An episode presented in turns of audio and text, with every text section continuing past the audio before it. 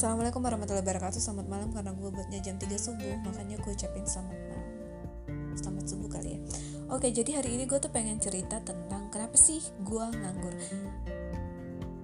Kenapa gue nganggur? Kenapa uh, gue menjadi mahasiswa yang kalau di kita ukur dari segi pekerjaan kenapa gue nggak seperti teman-teman gue yang lain atau mahasiswa-mahasiswa yang lain yang pas lulus tuh kayaknya ekspektasinya tuh terjawab gitu yang pas lulus langsung masuk kerja dapat di perusahaan bagus kenapa? Kenapa aku nggak seperti mereka gitu? Kenapa uh, iming-iming uh, status mahasiswa yang aku dapat waktu kuliah privilege privilege yang aku dapat jika aku uh, udah lulus dengan IPK yang bagus itu pada akhirnya ter tidak terjawab. Why? Kenapa? Oke. okay berdasarkan pengalaman gue gue akan sharing. Gue nggak tahu ini ada yang denger apa enggak. Cuma ya udahlah ya.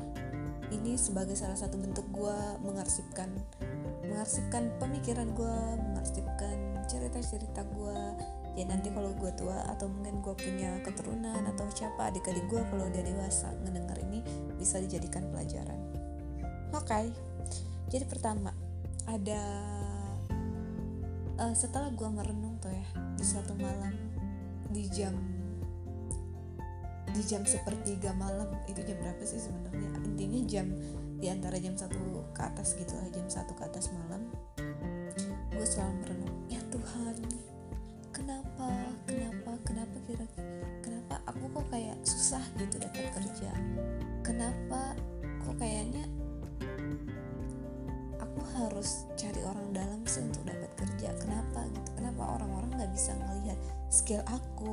sih. Sebenarnya aku juga skillnya biasa-biasa aja. Dan setelah itu gue mikir-mikir perbandingan diri gue dengan teman-teman gue akhirnya gue temukan akar masalahnya. Pertama yang perlu gue salahin adalah pihak kampus. Pihak kampus mungkin juga ya di antara ya pihak kampus yang bagi gue tidak yang acuh dengan perkembangan mahasiswanya ini sih pertama akar masalahnya ya. Sebelum gue lempar ke diri gue otomatis di diri gue juga salah dong. Tapi uh, pihak kampus gue ngerasa pihak kampus gue ngerasa gagal dalam memberikan gue gambaran dalam memfasilitasi gue waktu kuliah dalam membuka wawasan gue ternyata ada kehidupan seperti ini setelah kita lulus ada expect ada tantangan yang seperti ini saat kita lulus gitu iya gitu maksudnya pihak kampus tidak membukakan jalan untuk aku mengetahui itu semua. Itu sih ya aku rasa. Hmm, jadi kalau emang basicnya kita dari uh, dari SMA yang kurang bagus sih maksudnya dari background SL sekolah yang mungkin bisa dibilang uh, juga tidak uh, tertinggal ya tertinggal bisa dibilang tertinggal dari sekolah lain atau enggak enggak semaju sekolah-sekolah yang ada di kota kita masuk di kampus. Dengan kampus tidak memberi kita fasilitas yang bagus. Dia menuntut kita untuk mencari sendiri. Nggak membukakan jalan nggak membukakan pikiran. Itu ya akan ya akhirnya mahasiswa gitu-gitu aja gitu. Kuliah IPK dengan persepsi dengan gagasan-gagasan yang bisa dibilang udah nggak relevan gitu loh oke itu pertama masalahnya ya. Tapi itu nggak sepenuhnya salam kampus ya apaan sih gue pelimpah banget. Iya sal jadi poinnya adalah kampus tidak membukakan jalan tidak memberikan gambaran kepada mahasiswanya. Tidak membukakan jalan bahwa bahwa kamu harus seperti ini seperti ini seperti ini. Dia bener-bener kayak monoton gitu loh. Terus eh, pihak kampus kayak buat ini yang harus mahasiswa lakukan uh, pelajarin ya dari segi materi aja praktek oh IPK-nya IPK IPK-nya segini oke. Okay. dia bener-bener kayak cuma menunjukkan ini UKM UKM ini UKM ini. Tapi ya menurut aku ya menurut gue masih kurang. Tapi selanjutnya yang patut disalahkan juga adalah diri gue sendiri. Jelas itu. Diri gue sendiri yang gak ada usaha untuk mencari tahu udah tahu kampusnya nggak memberi fasilitas itu. Nggak tahu. Udah tahu kampusnya nggak eh, nggak uh, sebegitunya dalam mencerdaskan anak bangsa. Udah kurang gila gue ngomong malam-malam kayak gini. Pidato kayak Soekarno Hatta. Pancasila satu. Nggak jelas. Jadi ya yang pertama itu pertama ya mas, eh, pihak kampus yang gagal menurut gue gagal memfasilitasi mahasiswanya. Ya meskipun banyak sih produk-produk eh, kampus gue yang gue rasa juga berhasil itu banyak faktornya gitu. Misal dia emang dari sekolah yang udah terbuka pikirannya udah wawasannya tuh udah luas gitu dari sekolah yang bagus kampus jadi dia emang udah udah agresif um, mencari ke sana kemari untuk mengembangkan dirinya dia tapi itu juga sih dari mahasiswa yang dari yang si, mahasiswa yang awalnya biasa aja tiba-tiba produk kampus gue ya uh, tiba-tiba uh, akhirnya pas lulus jadi pas kuliah tuh pintar banyak prestasinya itu banyak faktor yang melatar belakangnya itu. Jadi nggak sepenuhnya salah mas salah salah kampus. Tapi tetap bagi gue gitu dan gue amatin gitu misalnya nih kampus-kampus sorry tuh saya maksudnya gue nggak ada niat merendahkan tapi kita bisa lihat bahwa semakin baju semakin bagus suatu kampus semakin besar suatu kampus maka mahasiswanya itu juga pasti kualitasnya makin bagus-bagus kan. Itu kan yang Universitas Harvard lah Universitas uh, eh, UGM lah Indonesia lah itu kan orang masuk di situ bukan karena namanya gitu uh, tapi yang lebih penting karena emang dia tahu kualitas kampus itu seperti apa gitu dalam mendorong mahasiswanya. Ya tinggal mahasiswanya sendiri. Makanya gue bilang itulah kampus punya faktor yang besar dalam mengubah mindset mengubah arah mahasiswanya seperti apa. Nah kedua itu mahasiswa yang kedua itu ya mahasiswa gue sendiri sebagai mahasiswa. Ya meskipun juga kampus memfasilitasi kalau kitanya mahasiswa kayak gitu-gitu aja ya tetap meyakini bahwa yang dibutuhkan hanya IPK ya sama aja bos. Jadi gitu deh. Gue pertama itu diri gue sebagai mahasiswa. Terus gue merenung apa ya kira-kira salah gue oh ternyata gue nggak terlalu agresif. Gue nggak gue nggak ada usaha mengembangkan bakat gue skill gue waktu uh, skill komunikasi gue waktu kuliah nggak membuka relasi kepada orang-orang sekitar nggak masuk organisasi which is di situ which is.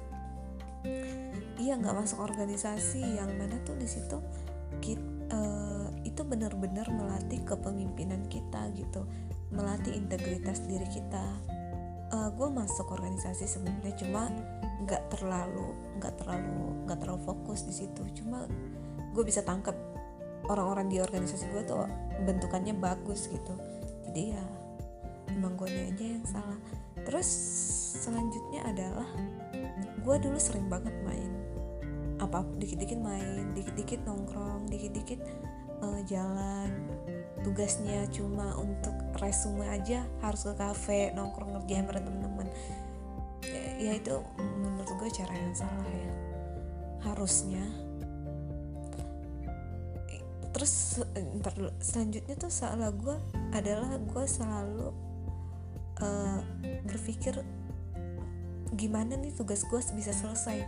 Tapi pikiran gue bukan gimana caranya nih gue mengerjakan tugas gue jadi be, ada perbedaan antara bagaimana ini tugas cepat selesai dengan bagaimana gue bisa paham nih tugas. Itu dua kon dua uh, kalimat yang berbeda makna jadi yang satu kalau gue berpikiran gue dulu gimana caranya tugas gue bisa selesai yaitu gue akan melakukan segala cara menghalalkan segala cara agar tugas ini selesai. Entah itu dengan copy paste dengan mencontek punya teman ya asal kerja asal selesai gitu asal jadi formalitas saja karena gue selalu yakin ah dosen tuh nggak ngeliat nggak merhatiin eh, begini gini gini udah yang penting jadi yang penting kelar gitu kan.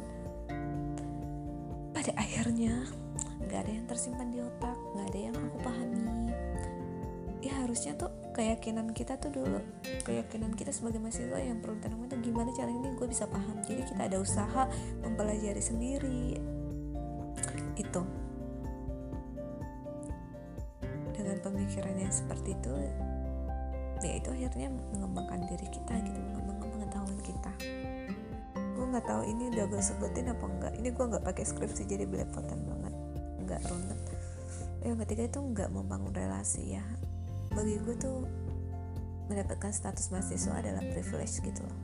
Keistimewaan. Jadi dengan modal alma mater aja kita bisa kita punya jalan ketemu orang-orang penting untuk belajar dari mereka banyak hal.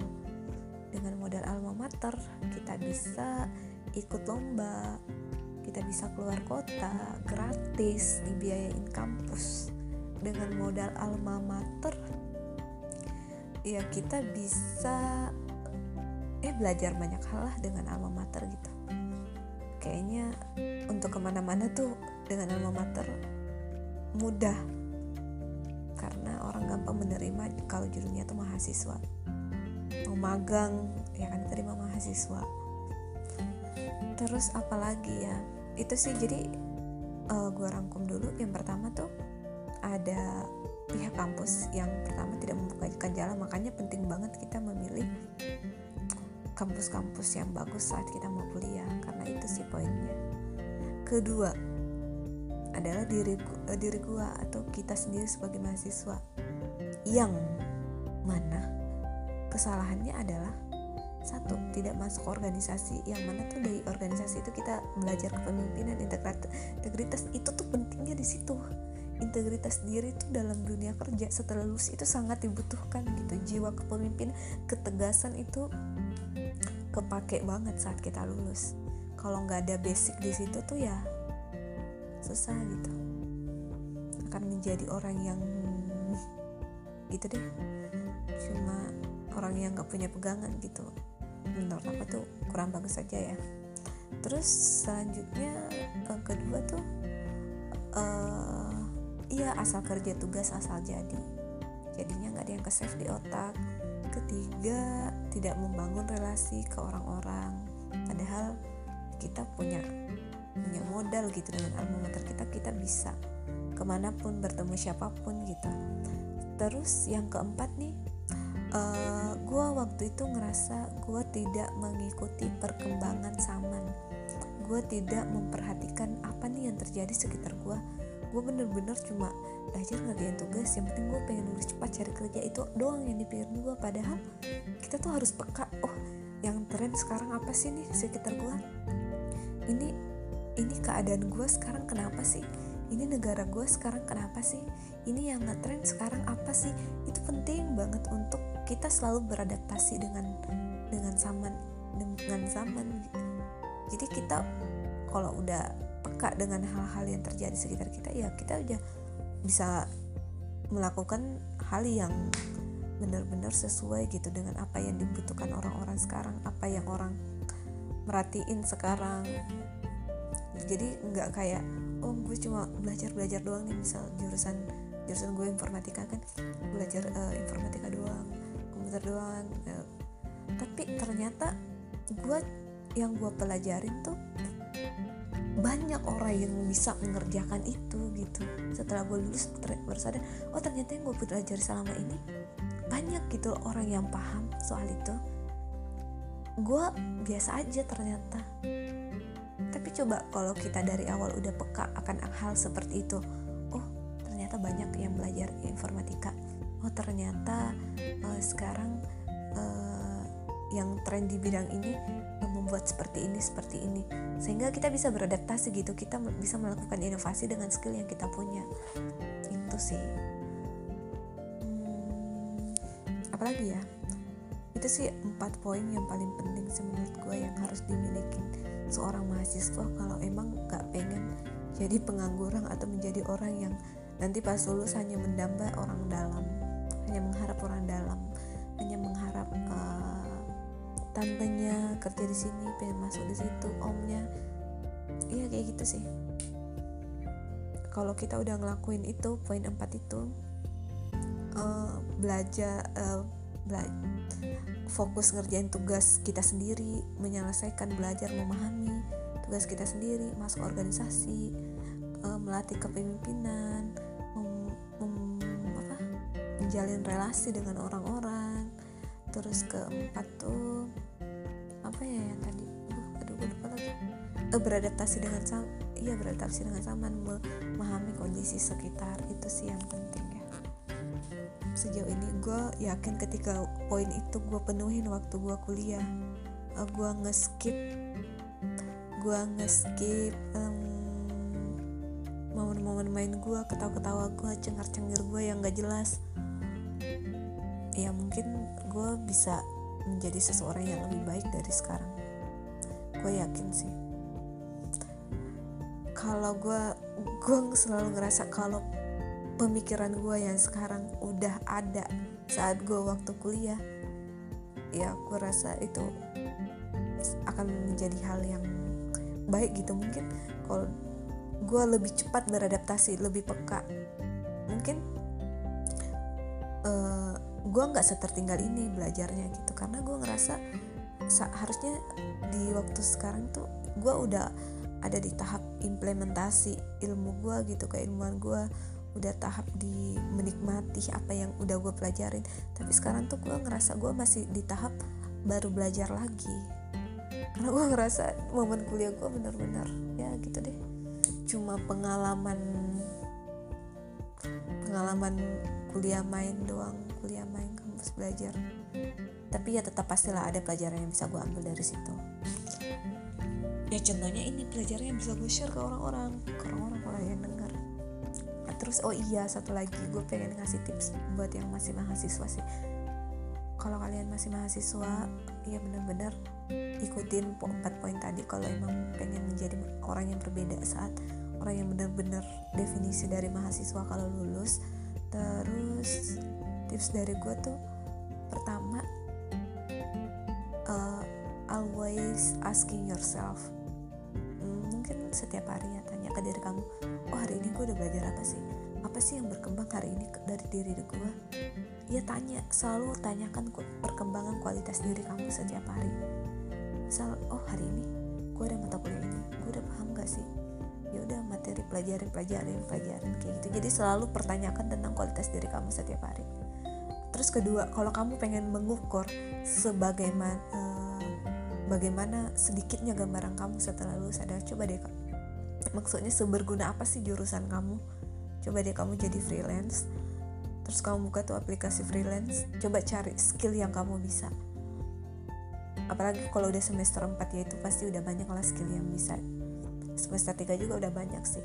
Coba kamu buka jadi freelance kamu pilih di situ uh, jenis-jenis pekerjaan jasa yang bisa kamu kerjakan. Kalau kamu ternyata nggak ada yang bisa kamu kerjakan di antara yang lain dan kalau kamu ngerasa uh, karena di situ tuh kita akan cepet banget sadarnya. Karena misal kita videografi nih kalian pilih videografi pasti dimasukkan deskripsi pengalaman. Coba kalau kalian bener-bener nggak ada pengalamannya kalian itu bingung mau masukin apa di situ nah jangan sampai itu baru kalian rasain setelah lulus.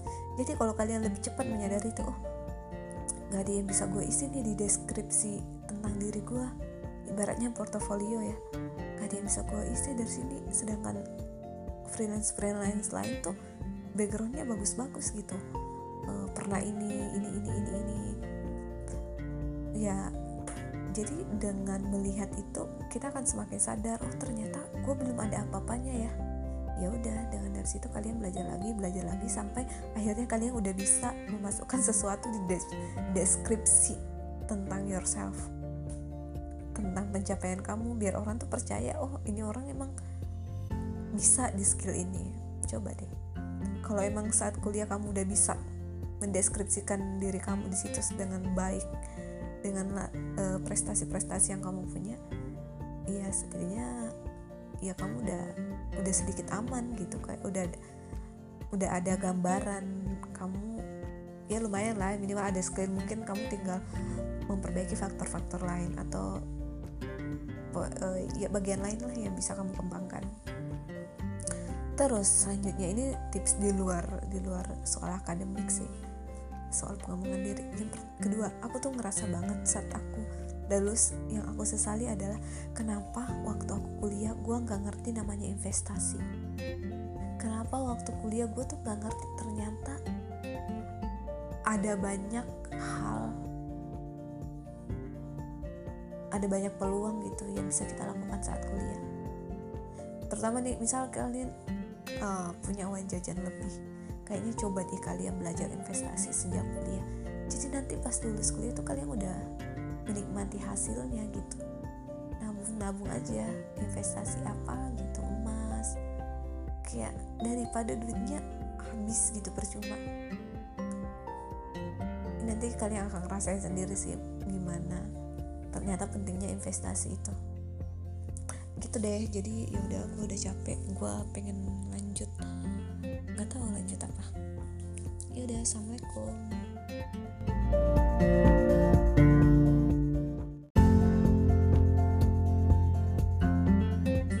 Assalamualaikum warahmatullahi wabarakatuh. Selamat malam karena gue buatnya jam 3 subuh Makanya gue ucapin selamat malam. Selamat subuh kali ya. Oke jadi hari ini gue tuh pengen cerita tentang Kenapa sih gue nganggur? Kenapa gue nganggur? Kenapa uh, eh, gue menjadi mahasiswa yang kalau di kita ukur dari segi pekerjaan kenapa gue nggak seperti teman-teman gue yang lain atau mahasiswa mahasiswa yang lain yang pas lulus tuh kayaknya ekspektasinya tuh terjawab gitu yang pas lulus langsung masuk kerja dapat di perusahaan bagus kenapa? Kenapa aku nggak seperti mereka gitu?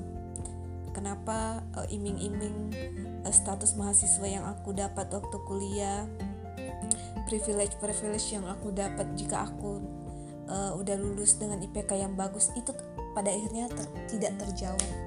Why? Kenapa? Oke. okay berdasarkan pengalaman gue gue akan sharing. Gue nggak tahu ini ada yang denger apa enggak. Cuma ya udahlah ya. Ini sebagai salah satu bentuk gue mengarsipkan mengarsipkan pemikiran gue mengarsipkan cerita-cerita gue ya nanti kalau gue tua atau mungkin gue punya keturunan atau siapa adik-adik gue kalau udah dewasa ngedengar ini bisa dijadikan pelajaran. Oke. Okay. jadi pertama ada uh, setelah gue merenung tuh ya di suatu malam di jam di jam sepertiga malam itu jam berapa sih sebenarnya? Intinya jam di antara jam satu ke atas gitu lah jam satu ke atas malam gue selalu merenung ya Tuhan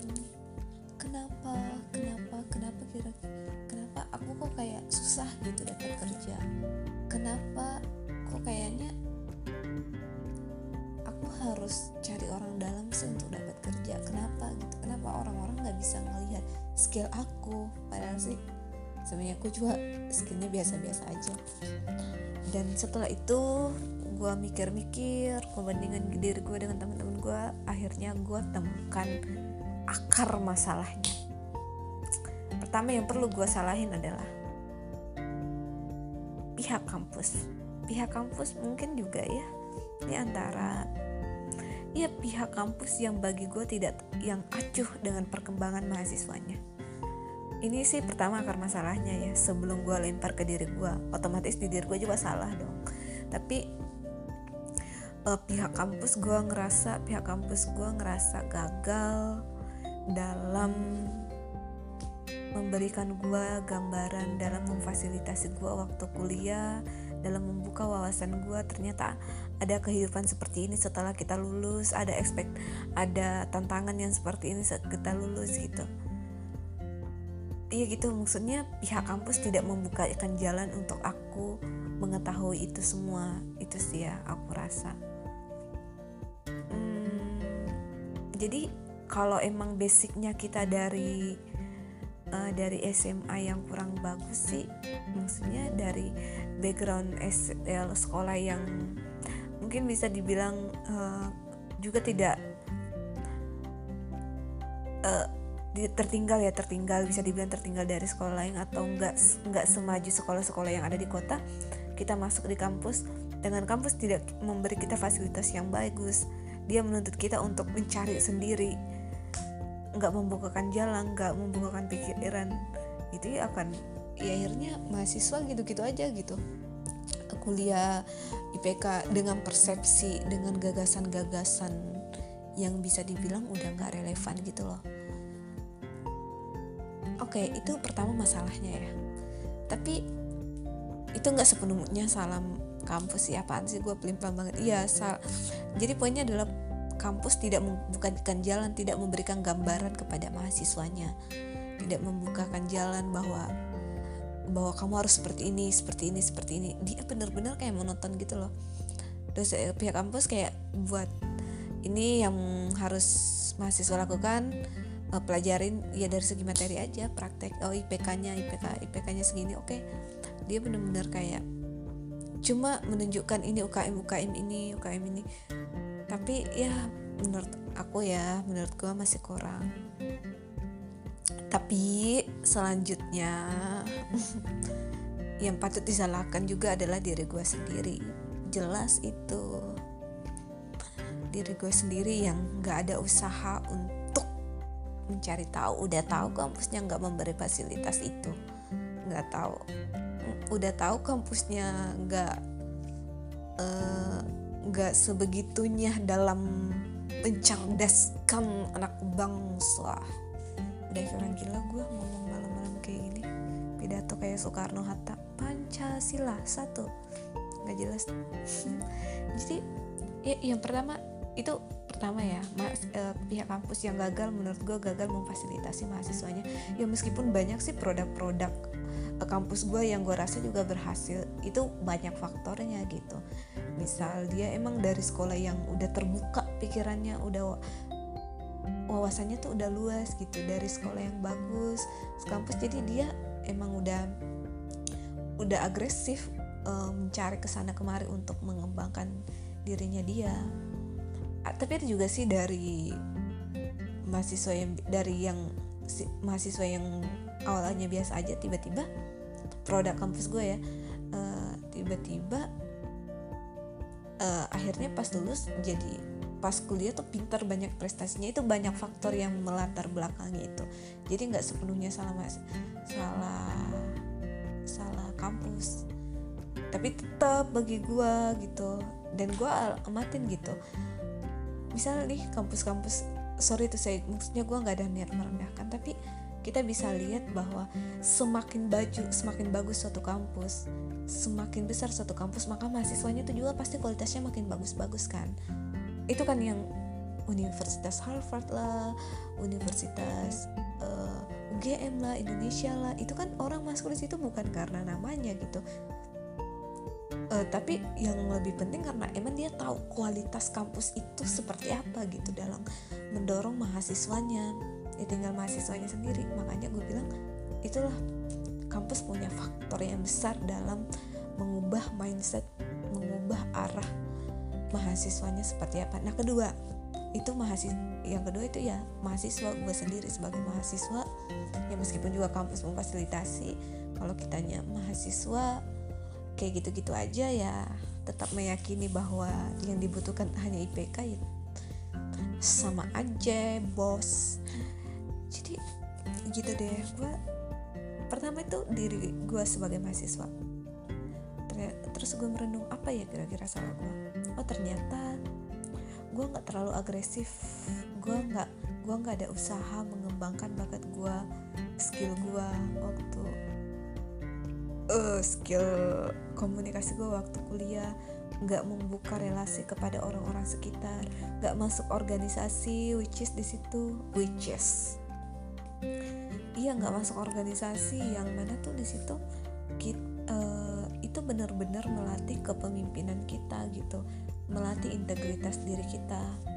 Uh, eh, gue masuk organisasi sebenarnya cuma nggak terlalu nggak terlalu nggak terlalu fokus di situ cuma gue bisa tangkap orang-orang di organisasi gue tuh bentukannya bagus gitu. Jadi ya emang gue aja yang salah. Terus selanjutnya adalah gue dulu sering banget main. Apa dikit-dikit main dikit-dikit nongkrong dikit-dikit uh, jalan. Tugasnya cuma untuk resume aja harus ke kafe nongkrong ngerjain bareng temen-temen. Ya, ya itu menurut gue cara yang salah ya. Harusnya terus ntar selanjutnya tuh salah gue adalah gue selalu uh, berpikir gimana nih tugas gue bisa selesai.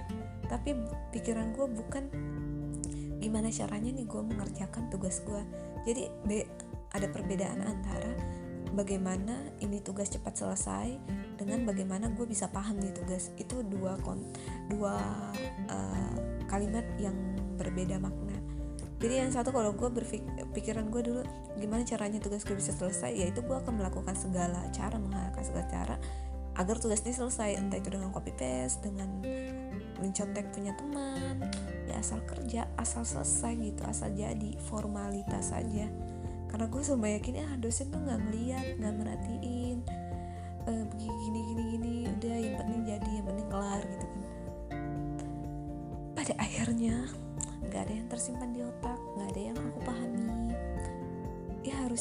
keyakinan kita tuh dulu keyakinan kita sebagai mahasiswa yang perlu tanam itu gimana caranya gue bisa paham. Jadi kita ada usaha mempelajari sendiri. Itu. Dengan pemikiran yang seperti itu ya itu akhirnya mengembangkan diri kita gitu mengembangkan pengetahuan kita. Gue nggak tahu ini udah gue sebutin apa enggak ini gue nggak pakai skripsi jadi belepotan banget. Nggak runut. Yang ketiga itu nggak membangun relasi ya bagi gue tuh mendapatkan status mahasiswa adalah privilege gitu loh. Keistimewaan. Jadi dengan modal alma mater aja kita bisa kita punya jalan untuk ketemu orang-orang penting untuk belajar dari mereka banyak hal. Dengan modal alma mater kita bisa ikut lomba kita bisa keluar kota gratis dibiayain kampus. Dengan modal alma mater ya kita bisa eh belajar banyak hal lah dengan alma mater gitu. Kayaknya untuk ke mana-mana tuh dengan alma mater mudah. Karena orang gampang menerima kalau judulnya tuh mahasiswa. Mau magang ya kan terima mahasiswa. Terus apalagi ya itu sih jadi uh, eh, gue rangkum dulu. Yang pertama tuh ada pihak kampus yang pertama tidak membukakan jalan makanya penting banget kita memilih kampus-kampus yang bagus saat kita mau kuliah karena itu sih poinnya. Kedua adalah diri uh, diri gua atau kita sendiri sebagai mahasiswa yang mana kesalahannya adalah satu tidak masuk organisasi yang mana tuh dari organisasi itu kita belajar kepemimpinan integritas itu tuh pentingnya di situ integritas diri itu dalam dunia kerja setelah lulus itu sangat dibutuhkan gitu. Jiwa kepemimpinan ketegasan itu kepake banget saat kita lulus. Kalau nggak ada basic di situ tuh ya susah gitu. Akan menjadi orang yang gitu deh. Cuma orang yang nggak punya pegangan gitu. Menurut aku tuh kurang bagus saja ya. Terus selanjutnya uh, kedua tuh uh, iya asal kerja tugas asal jadi. Jadinya nggak ada yang ke save di otak. Ketiga tidak membangun relasi ke orang-orang. Padahal kita punya punya modal gitu. Dengan alma mater kita kita bisa ke mana pun bertemu siapa pun gitu. Terus yang keempat nih uh, eh, gue waktu itu ngerasa gue tidak mengikuti perkembangan zaman. Gue tidak memperhatikan apa nih yang terjadi sekitar gue gue bener-bener cuma belajar ngerjain tugas yang penting gue pengen lulus cepat cari kerja itu doang yang dipikirin gue padahal kita tuh harus peka oh yang tren sekarang apa sih nih sekitar gue ini ini keadaan gue sekarang kenapa sih? Ini negara gue sekarang kenapa sih? Ini yang ngetren sekarang apa sih? Itu penting banget untuk kita selalu beradaptasi dengan dengan zaman dengan zaman. Jadi kita kalau udah peka dengan hal-hal yang terjadi sekitar kita ya kita udah bisa melakukan hal yang benar-benar sesuai gitu dengan apa yang dibutuhkan orang-orang sekarang apa yang orang merhatiin sekarang. Jadi nggak kayak oh gue cuma belajar belajar doang nih misal jurusan jurusan gue informatika kan belajar uh, informatika doang komputer doang uh, tapi ternyata gue yang gue pelajarin tuh banyak orang yang bisa mengerjakan itu gitu. Setelah gue lulus baru sadar oh ternyata yang gue pelajari selama ini banyak gitu orang yang paham soal itu. Gue biasa aja ternyata. Tapi coba kalau kita dari awal udah peka akan hal seperti itu oh ternyata banyak yang belajar informatika. Oh ternyata uh, sekarang uh, yang tren di bidang ini membuat seperti ini seperti ini. Sehingga kita bisa beradaptasi gitu. Kita bisa melakukan inovasi dengan skill yang kita punya. Itu sih. Hmm, apalagi ya? Itu sih empat poin yang paling penting sih menurut gue yang harus dimiliki seorang mahasiswa kalau emang gak pengen jadi pengangguran atau menjadi orang yang nanti pas lulus hanya mendamba orang dalam hanya mengharap orang dalam tantenya kerja di sini pengen masuk di situ omnya. Iya kayak gitu sih. Kalau kita udah ngelakuin itu poin empat itu uh, belajar uh, bela fokus ngerjain tugas kita sendiri menyelesaikan belajar memahami tugas kita sendiri masuk organisasi uh, melatih kepemimpinan menjalin relasi dengan orang-orang. Terus keempat tuh apa ya yang tadi? Uh, aduh gue lupa lagi. Uh, beradaptasi dengan sam iya beradaptasi dengan zaman memahami kondisi sekitar itu sih yang penting ya. Sejauh ini gue yakin ketika poin itu gue penuhin waktu gue kuliah uh, gue ngeskip gue ngeskip um, momen-momen main gue ketawa-ketawa gue cengar-cengir gue yang gak jelas. Ya mungkin gue bisa menjadi seseorang yang lebih baik dari sekarang. Gue yakin sih.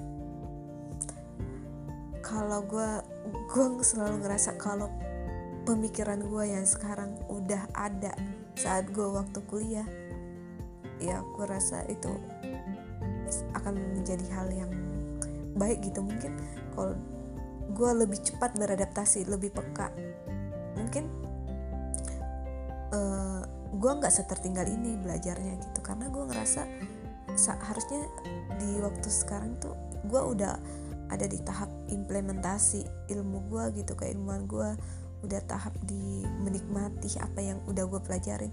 Tapi sekarang tuh gue ngerasa gue masih di tahap baru belajar lagi. Karena gue ngerasa momen kuliah gue bener-bener ya gitu deh.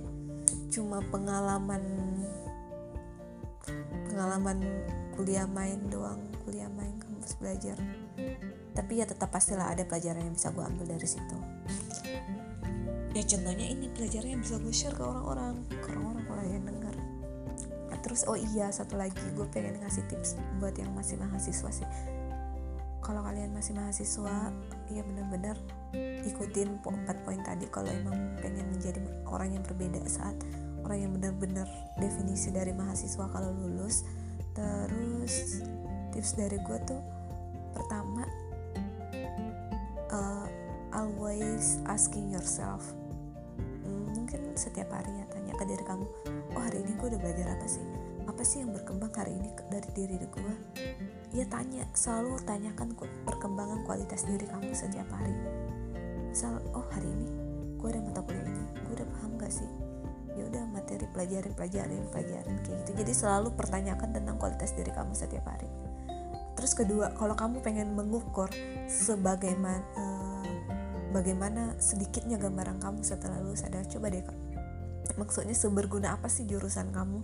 Coba deh kamu jadi freelance terus kamu buka tuh aplikasi freelance coba cari skill yang kamu bisa. Apalagi kalau udah semester 4 ya itu pasti udah banyak lah skill yang bisa. Semester 3 juga udah banyak sih. Coba kamu buka jadi freelance kamu pilih di situ uh, jenis-jenis pekerjaan jasa yang bisa kamu kerjakan. Kalau kamu ternyata nggak ada yang bisa kamu kerjakan di antara yang lain dan kalau kamu ngerasa uh, karena di situ tuh kita akan cepet banget sadarnya. Karena misal kita videografi nih kalian pilih videografi pasti dimasukkan deskripsi pengalaman. Coba kalau kalian bener-bener gak ada pengalamannya kalian itu bingung mau masukin apa di situ nah jangan sampai itu baru kalian rasain setelah lulus. Jadi kalau kalian lebih cepat menyadari itu oh gak ada yang bisa gue isi nih di deskripsi tentang diri gue ibaratnya portofolio ya. Gak ada yang bisa gue isi dari sini. Sedangkan freelance freelance lain tuh backgroundnya bagus-bagus gitu. Uh, pernah ini ini ini ini ini.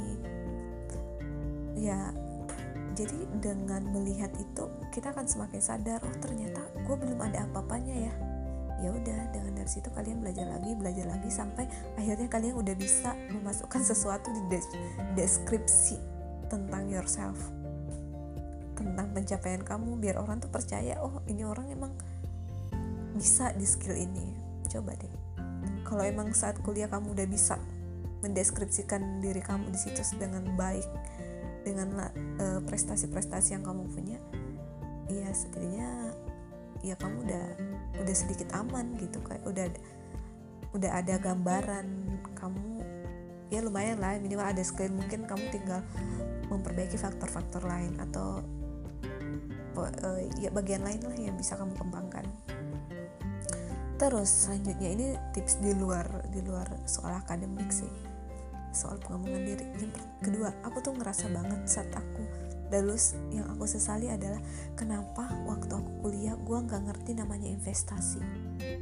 Kenapa waktu kuliah gue tuh nggak ngerti ternyata ada banyak hal ada banyak peluang gitu yang bisa kita lakukan saat kuliah. Terutama nih misal kalian uh, punya uang jajan lebih kayaknya coba nih kalian belajar investasi sejak kuliah. Jadi nanti pas lulus kuliah tuh kalian udah menikmati hasilnya gitu. Nabung-nabung aja investasi apa gitu emas. Kayak daripada duitnya habis gitu percuma. Nanti kalian akan ngerasain sendiri sih gimana ternyata pentingnya investasi itu. Gitu deh jadi ya udah gue udah capek. Gue pengen